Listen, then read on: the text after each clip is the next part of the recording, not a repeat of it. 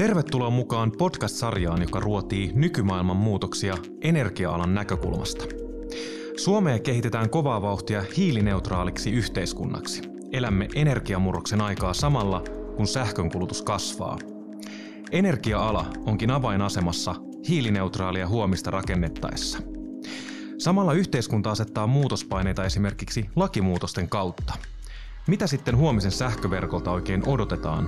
Entä miten verkkoyhtiöt voivat taata kestävän energiansaannin kaikkialla Suomessa ja ylläpitää huoltovarmuutta ilmastonmuutoksen keskellä? Tässä Linjoja pitkin podcast-sarjassa keskustelemme muun muassa näistä päivän polttavista kysymyksistä. Ja tänään me puhutaan siitä, kuinka houkutella nuoria tulevaisuuden tekijöitä energia-alalle – mitä tehtäviä tulee olemaan energia-alalla ja miten globaalit megatrendit, kuten digitalisaatio tai ilmaston lämpeneminen, muuttavat alaa. Vieraana meillä ovat täällä studiossa työelämän asiantuntija Maiju Korhonen Energiateollisuus rystä, Tatja Syrjämäki Järvi-Suomen Energiasta sekä Joel Kari Savon Voimasta. Tervetuloa kaikille. Kiitos. Kiitos paljon. Kiitos. Hienoa, että olette täällä puhumassa tärkeistä ajankohtaisista asioista ja tänään päästä vähän heijastelemaan sitä tulevaisuuttakin. Niin kuin tunnetusti tiedetään, tulevaisuuden ennustaminen on helppoa, vai mitä se menikään?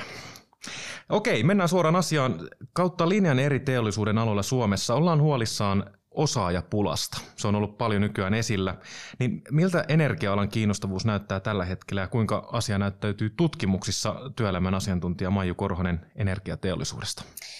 No, äh, täytyy sanoa, että tämä korona nyt ei ole ainakaan ikään kuin auttanut asiaa. Eli kuten ehkä olette saattaneet huomata, niin ilmastokeskustelu, äh, ilmastonmuutoskeskustelu taukosi oikeastaan niin kuin pahimman koronakriisin ajaksi. Ja me ei olla päästy ehkä tuomaan sitä meidän sanomaa siitä, että meillä on niitä maailmaa muuttavia töitä ja meillä pääsee pelastamaan maailmaa ilmastonmuutokselta niin tämä viesti on hieman ehkä jäänyt viime aikoina varjoon. Ja se oikeastaan näkyy ehkä karuimmalla tavalla, kun talous ja nuoret TAT tekee tällaista vuosittaista nuorten tulevaisuusraporttia, niin siellä energia-alan kiinnostavuus on tipahtanut valitettavasti tässä koronan aikana. Ja itse asiassa vain kaksi prosenttia nuorista tytöistä voisi kuvitella työskentelevänsä energia-alan yrityksissä. Ja tämä on se, mistä mun mielestä täytyy olla huolissaan. Eli, eli tyttöjen ö, näkökulma ö, ei ehkä sitten ö, tule tässä keskustelussa esiin, ja he ei niin löydä sitä, miten nyt voisi sanoa, paikkaansa, että mitä he voisi alalla tehdä, millaisia töitä täällä on. Ja, ja tota, sinänsä ehkä se koulutukseen hakeutuminen niin kuin yhteishakujen kautta, se ei ole se haaste. Meillähän riittää hakijoita, tekin olette ö, aikanaan hakeneet koulutukseen, niin se ei ole haaste. Et siellä kyllä riittää hakijoita, niin kuin varsinkin energia- ja sähkötekniikan koulutusohjelmiin sekä korkeakoulussa että toisella asteella ammatillisella puolella, mutta he ei sitten ehkä hakeudu energia-alan yrityksiin töihin sen jälkeen, kun he valmistuu niin se on myös ikään kuin yksi haaste. No, mitä tuohon osaajapulaan tulee, niin myös energia-ala ja meidän jäsenyritykset on siitä saaneet valitettavasti viime vuosina osansa. Ja tämä on ehkä mm, yrityksille osittain uusikin tilanne. Et me ei olla sillä tavalla talouden suhdanteista riippuvainen ala niinkään, niinkään kuin ehkä monet muut. Eli esimerkiksi jos EK koronakyselyihin olette törmänneet, niin siellä alalla ei ole niin kuin koronasta johtuvia irtisanomistarpeita esimerkiksi ollut, että ala porskuttaa kyllä niin kuin suhdanteista huolimatta, mutta viime vuosina noin 80 prosenttia meidän jäsenyrityksistä on kohdannut rekrytointiongelmia. Ja, ja tietysti yritämme sitten parhaamme mukaan niin kuin yrityksiä auttaa tässä ja ohjata oikeiden tahojen äärelle, että näitä, näitä haasteita voitaisiin ratkaista, mutta tietysti Yksi, mikä, mikä tähän osaajapulaan vahvasti energia-alalla liittyy, on se, että monet meidän yrityksistä on pienemmillä paikkakunnilla, laitokset on syrjemmässä ja niitä sähköverkkoja pitää ylläpitää ja huoltaa myös siellä, siellä tota hyvinkin tiettymien taipaleiden varrella. Niin tällainen työ ei välttämättä sitten houkuttele nuoria tällä hetkellä ihan hirveästi. Tai ainakaan he ei niin kuin löydä sen koulutuksen pariin, josta sitten varmiten ohjautuisi alan töihin. Talous ja nuoret TAT tekee vuosittain tällaista nuorten tulevaisuusraporttia, jossa he voi arvioida kaikkia eri toimialoja. Eli kysymys on, että voisitko kuvitella työskenteleväsi tällä toimialalla, ja, ja sitten he niin kuin poimii sieltä vastauksista sellaiset, jotka voisi ja jotka ei. Ja tosiaan vain kaksi prosenttia tytöistä valitsi, että he voisi kuvitella työskentelevänsä energia-alalla. Kun taas sitten lukiolaisista pojista yli puolet voisi kuvitella työskentelevänsä energia-alalla. Eli siinä on aivan älytön ero. O, toi on kyllä hurja luku. Otetaan tästä heti kiinni Joel Kari Savovoimasta. Mitä ajattelet näistä luvuista? Kaksi prosenttia tytöistä yli puolet pojista. Nohan tuo kyllä aika huvittavan kuulosta, että noinkin suuri ero tuossa on. Ja mä rupesin tuossa miettimään, että varmasti tämmöinenkin tuo niin vaikutusta siihen, että miten sitä alaa tuodaan esiin muistan itse ammattikorkeassa opiskelijana, niin siellähän oli sitä niin ongelmaa, että vähän niin kuin sähköverkko oli vähän niin kuin taustavaikuttajana siellä, että ei sitä niin kuin millään tavalla niin nostettu framille sieltä, että hei tämmöinenkin ala olisi. Että se milloin mä itse rupesin tälle, tai olin tällä sähköverkkoalalla, aloitin opiskelemaan ja tulin sitten alalle niin sanotusti, niin se tuli vähän niin käytännön kokemuksen kautta itselle, kun tarjottiin mahdollisuutta, että hei, että voisit kyllä työskennellä koulun ohella ja sitä kautta mä itse tämän kipinän tälle alalle sain. Että. Miten sitten Tatja Syrjämäki Järvi-Suomen energiasta, niin mitä ajatuksia nuo luvut herättää sinussa? Kyllähän se on hämmästyttävä luku, että noin, noin pieni osa tytöistä haluaisi sitten energia-alalle tulla. Toki siinäkin varmaan juuri se, että miten se ala tulee esille sitten ja missä vaiheessa, niin se varmasti myös vaikuttaa. Voitko kertoa vähän omakohtaisesti, että miten sä päädyit alalle? Mä päädyin alalle sillä tavoin, että itse olin opiskelen tietojärjestelmätieteitä ja Suursavan sähköllä haettiin lopputyöntekijää liiketoimintaekosysteemeihin liittyen. Ja mä sitten tartuin tähän mahdollisuuteen ja sitten yritysten tarpeet ja mun kiinnostuksen kohteet kohtas ja mä sitten päädyin kirjoittaa sinne mun gradua. Tuo on kiinnostavaa, mitä Maiju sanoi tuossa aikaisemmin eri, eri toimenkuvista ja sitten tavallaan mitä korona on vaikuttanut, niin jos ensin nyt pureudutaan niihin toimenkuviin, että minkälaisia työmahdollisuuksia ja rooleja tällä hetkellä tekijöille on tarjolla energia-alalla? Erittäin hyvä kysymys. Se laajuus ehkä, tai yksi esimerkki, millä sitä usein kuvaan, on se, että meillä on siis satoja nimikkeitä millä ihmiset ensinnäkin työskentelee energiayhtiöissä. Toki on paljon samantyyppisiä tehtäviä, niin kuin vaikkapa sähköverkkoyhtiöissä, mutta se nimike voi olla eri. Mutta se, se laajuus tulee ja monipuolisuus ehkä siitä, että että todellakin myös muut kuin insinöörit voi päätyä alalle. Itse olen siis yhteiskuntatieteiden maisteri, eli todellakaan ole, ole tota, mitään tähän liittyvää lukenut itse opiskeluaikoina. Mutta ehkä tämäkin on sit hyvä esimerkki siitä, että monenlaista ymmärrystä, osaamista tarvitaan. Ja niin kuin viime vuosina enenevässä määrin meidän, meidän tota, jäsenkyselyissä on tullut tämä trendi, mikä nyt on tietysti muillakin toimialoilla, että entistä monipuolisempaa osaamista tarvitaan. Eli se ei riitä enää valitettavasti, että olet vain insinööri, vaan sulla pitää olla esimerkiksi kaupallista ymmärrystä ja, ja niin kun sun pitää koko ajan kehittää sitä sun omaa osaamista, mikä on toisaalta myös sellainen hyvä piirre, koska energiamurros etenee, niin kaikille riittää koko ajan uuden opittavaa alalla. Täällä Tatjan ja Joelin molempien kädet nousivat pystyyn, eli päästään heti keskustelemaan. Aloitetaan Tatjasta. Mitä ajatuksia heräsi? Kyllä vaan. Ö, lähinnä tuosta halusin vielä sanoa sen, että mä itse yllätyin tosi paljon, että itse päädyin sinne digitaaliset ratkaisut ja innovaatioyksikköön, joka taas to, tosi paljon, voin sanoa sellaisia omia mielenkiinnon kohteita ja vahvuuksiakin vähän ehkä pääsi tavallaan tekemään töitä. Niin on kyllä tullut, on hämmästynyt siitä, että kuinka paljon siellä tarvitaan justiin palvelumuotoilua, tarvitaan tietoturvaosaamista, tiedonhallintaa, muutosjohtamista, tosi paljon tällaisia, ja etenkin data-analytiikan osaajaa, eli siellä on tosi paljon monipuolisesti tehtäviä. Mitä sanoo Joel Kari?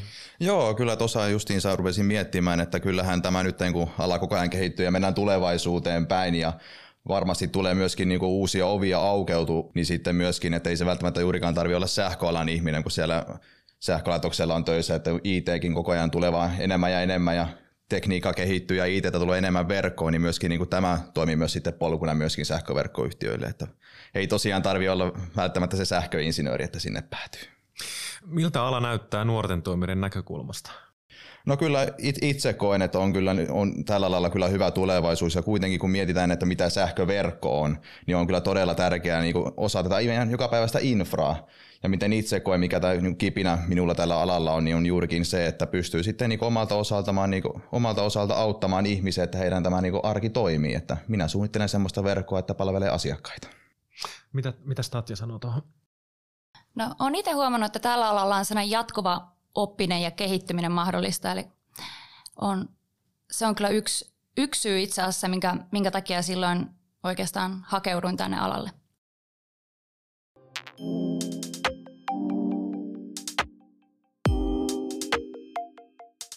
Maiju sanoi tuossa alussa äh, juuri siitä, että korona on vähän niin kuin rokottanut tätä, tätä alaa siinä mielessä, että se on jäänyt taustalle ja sitä ei ole myöskään ymmärretty. Ja ilmastonmuutos, ehkä se alkaa nyt, se on hiljattain hiipinyt, varsinkin kun meillä oli Glasgown ilmastokokous ja näin poispäin. Niin, niin miten itse lähtisit kehittämään sitä kommunikaatiota ihmisille ja nuorille, että mistä tässä alassa oikeasti on kysymys ja minkälaisia ihmisiä voi sille pyrkiä? Iso vaikea kysymys, mutta... Kyllä. Joo, no ainakin itse olen ajatellut sitä siitä näkökulmasta, että eihän energiayhtiön toiminta, ikään kuin se mitä siellä tehdään, työt ja, ja se mitä ne asiantuntijat siellä tekee, sehän ei näy ulospäin juurikaan. Sä, sä tiedät, mitä kaupan kassa tekee, sä tiedät, mitä lähihoitaja tekee, mutta mitä tekee sähköverkkosuunnittelija? Sehän ei näy peruskouluikäiselle nuorelle millään tavalla niin tätä täytyisi jollakin tavalla tuoda lähemmäs, että mitä se tarkoittaa, että tehdään säävarmaa sähköverkkoa, investoidaan, miten se niinku, mitä tapahtuu ennen kuin se sähkö tulee sieltä töpselistä kotiin, niin sen tekeminen näkyväksi olisi todella tärkeää, koska, koska tämä ei ole sellainen asia, mikä näkyy tavallisen kansalaisen elämässä. Ja tietysti tätä kautta ei se nuori voi tietää, mitä mielenkiintoisia töitä siellä on tarjolla, jos hän ei ole ikinä päässyt voimalaitoksen porteista sisään. Kyllä Joel Kari sanoitkin tuossa aikaisemmin, että onko osattu alalla ihan viestiä oikeata viestiä nuorille. Mm. Niin kyllä se just se itsellä heräsi tuossa mieleen juurikin, että kun eihän sitä, kun mietitään jo ysiluokkalaista yläastelaista nuorta, että mille alalle hän haluaisi lähteä, niin eihän sen niin välttämättä tiedä sähköverkkolasta yhtikäs mitään, että sähköä tulee pistorasiasta eikä niin näistä niin pintaa syvemmälle. Ja ammattikoulussa, mitä itse, itse muistelen, ei sitä niin kuin sielläkään vielä tuotu kovin paljon esille, että siellä sitten, kun sähköalakin on semmoinen, että voi päätyä vaikka teollisuuteen, kiinteistöjen sähköasennukseen, niin se kun sähköverkko on kuitenkin niin oma osa-alueensa siellä. Niin että tämmöisenkin niin kuin tuominen sinne, niin varmasti, varmasti kyllä sitten näkyy kysyntänä sitten. Ja yksi keino, mikä mun mielestä olisi tärkeää ottaa valikoimaan siellä niin kuin ikään kuin kaikissa alan yrityksissä, niin olisi TET, eli työelämään tutustuminen. Mitä aiemmin me saadaan sitä kosketuspintaa niille nuorille, niin sen parempi. Ja kyllä, meillä on paljon tiloja, jonne ei voi alle 18-vuotiaita päästää, mutta senkin voi kiertää ja, ja niitä viikon ohjelmia voi miettiä sillä tavalla, että sen, sen asian voi, voi kiertää.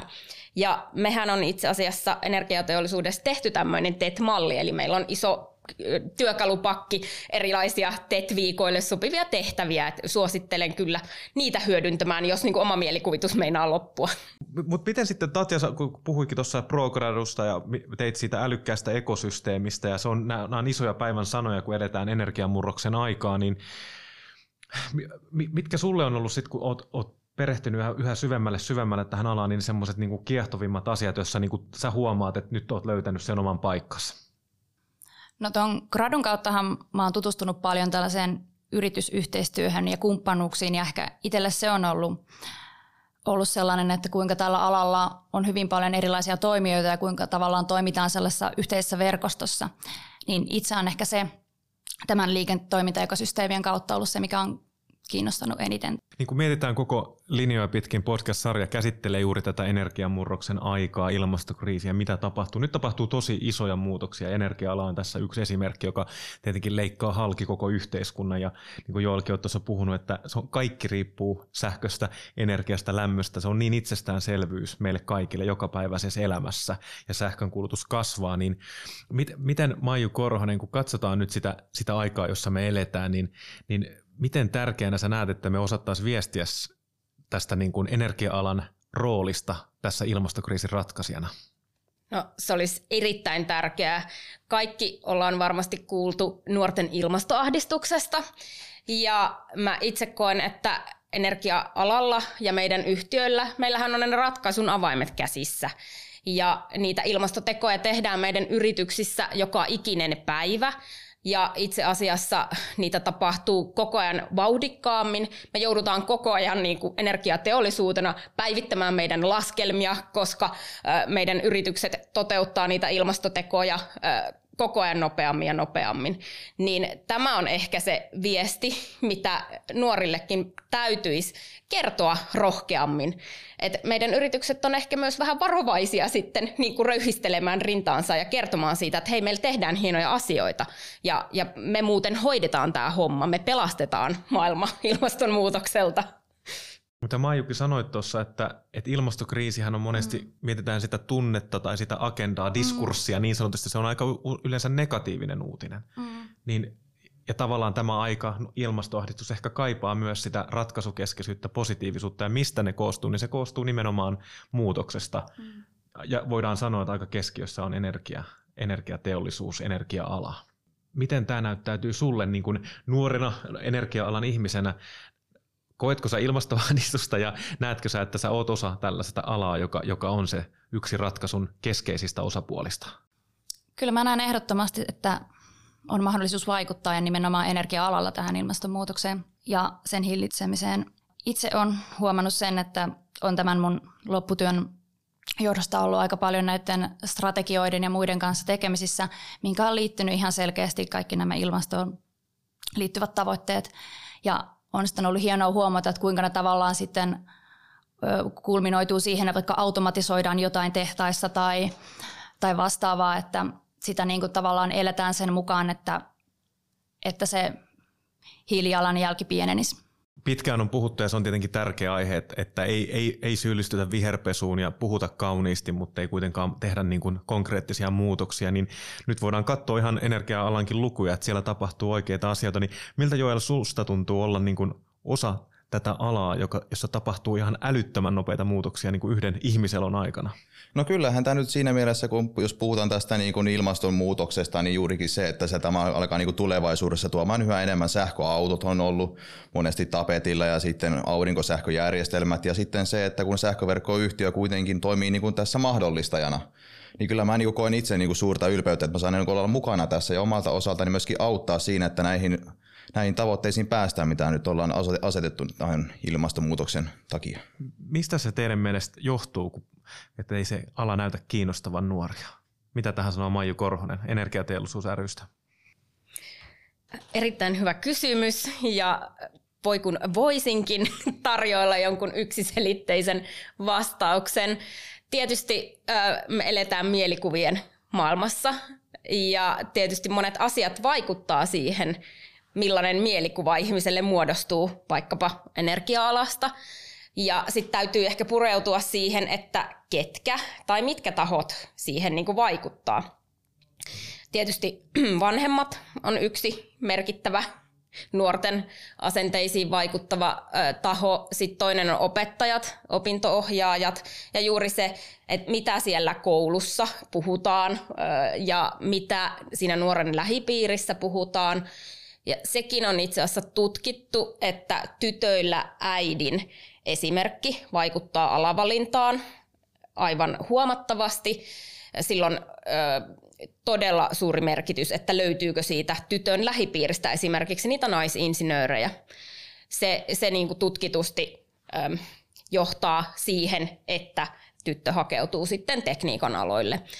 Eli tarvitaan hyviä esimerkkejä Tietenkään pelkän esimerkin voimalla ei tätä, tätä niin kuin haastetta ratkaista. Ja tämä ei siis tarkoita todellakaan sitä, että poikia emme haluaisi alalle. Sitä, sitä en tarkoita. Mutta me tarvitaan, niin kuin me menetetään ikään kuin puolet ikäluokasta, jos me ei houkutella tyttöjä myös. Niin, niin lähtisin niin kuin sitä kautta purkamaan tätä. Ja tietysti äh, toivoisin, että me saataisiin julkisuudessa tätä meidän ilmastoviestiä yhä taas enemmän esiin. Eli ihmisillä olisi se, se todenmukainen käsitys siitä, mitä alalla tapahtuu. Eli se, että me tehdään niitä tekoja ja ratkaisuja joka päivä ja me ollaan menossa kohti hiilineutraaliutta. Ja se on niin kuin kaikkien lukujen valossa hyvinkin mahdollista. Se ei ole vain joku utopin, utopistinen ajatus, vaan ihan realismia.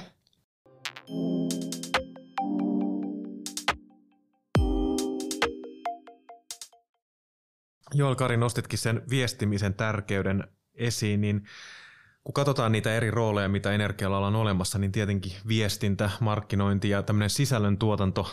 Muistan, kun itse tuli työikään, niin se media oli yksi niin kuin keskeisimmistä suosituista aloista. Taitaa olla edelleenkin, kun katsotaan tätä Tatin tilastoja, niin siinä on tullut sosiaalinen media ja tämmöinen sisällöntuotanto vaan siihen niin kuin rinnalle. Niin minkälaisia mahdollisuuksia on ihmisille, jotka haluaa tavallaan olla niin kuin media – alan osaajia tuottaa sisältöä, viestiä siitä muutoksesta, mitä esimerkiksi tapahtuu energia-alan kautta? Juu, totta kai me tarvitaan myös alasta viestiöitä. Jonkun täytyy kertoa sitä tarinaa, mitä yrityksissä tehdään, ja, ja se on tietysti tärkeä osa tätä kokonaisuutta. Eli, eli tota, tarvitaan myös niitä tarinoita siitä matkasta kohti hiilineutraalia yhteiskuntaa.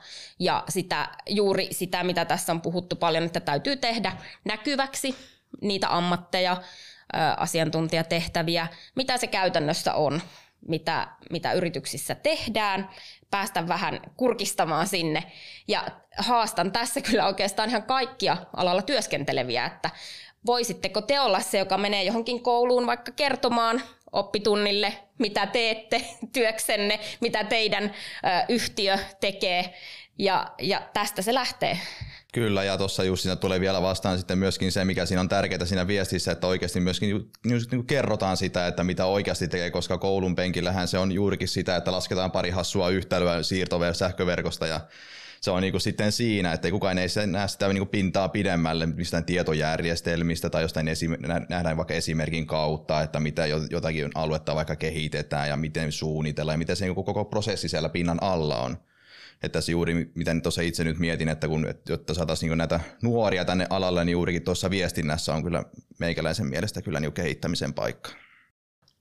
Niin, energia-alassahan ei ole sellaista, ei ehkä ole sellaista startup-henkikuvaa, mikä taas toisaalta sitten tällaisissa muissa, muissa esimerkiksi jossain IT-yrityksissä tai voi olla. Et ehkä se voisi olla tällainen pieni modernisointikin siitä tavallaan niille nuorille ja ehkä juuri mitä toittekin tuossa äsken ilmi, että kerrottaisiin, koska luulen, että aika – suuri syy on juuri, että ei haet, koska eivät, ei tiedetä. Ei tiedetä niitä monipuolista tehtävistä tai minkälaista siellä on ylipäätään työskennellä. Joo.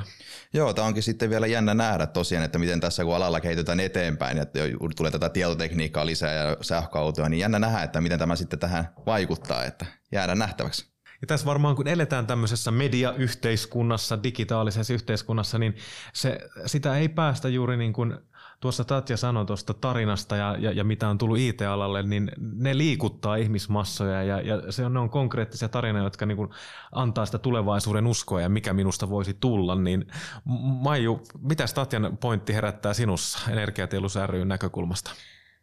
No, myös energialalle tarvitaan IT-osaajia entistä enemmän, ja kuten tässä on tullut ilmi, datan määrä kasvaa, me tarvitaan myös, myös ne IT-osaajat meille, niin ihan todella täytyy miettiä, että mikä on sitten se meidän kilpailuvaltti tässä, kun, kun monilla IT-firmoilla on ehkä panostettu juuri työympäristöön ja, ja heillä on siellä tyyliin flipperit ja kaikki kokisautomaatit löytyy ja, ja tota, näin, niin me ei ehkä sellaisilla asioilla voida kilpailla, mutta me voimme kyllä kilpailla työn merkityksellisyydellä, joka taas sitten luulisi, että on semmoinen houkutteleva tekijä ihmisille. Niin, eli tässä on nyt tullut avainsanoja modernisointi, startup-henkisyyttä, sitä tulevaisuuden uskoa, ratkaisukeskeisyyttä. Olet, niin kuin Joel sanoi, että ollaan, te olette niin kuin keskiössä ihmisten arjessa ja juuri tämän niin kuin hiilineutraalin yhteiskunnan rakentamisessa. Otetaan tähän loppuun, niin kun, nyt on marraskuun loppu, kohta kääntyy joulukuu ja täällä Helsingissä sataa vettä ja on, on hämärää, mutta että millä mielin te katsotte tulevaisuuteen energia-alan toimijoina? Haluatko Joel aloittaa? Joo, mä voin aloittaa ja kyllä tosiaan itse katson tulevaisuutta kyllä niin kuin sillä erittäin niin kuin utelia, uteliaan mieliin kyllä, että mitä tämä tuo tullessaan ja on kyllä ihan utelias ja valmis vastaamaan haasteisiin. Miten Tatja?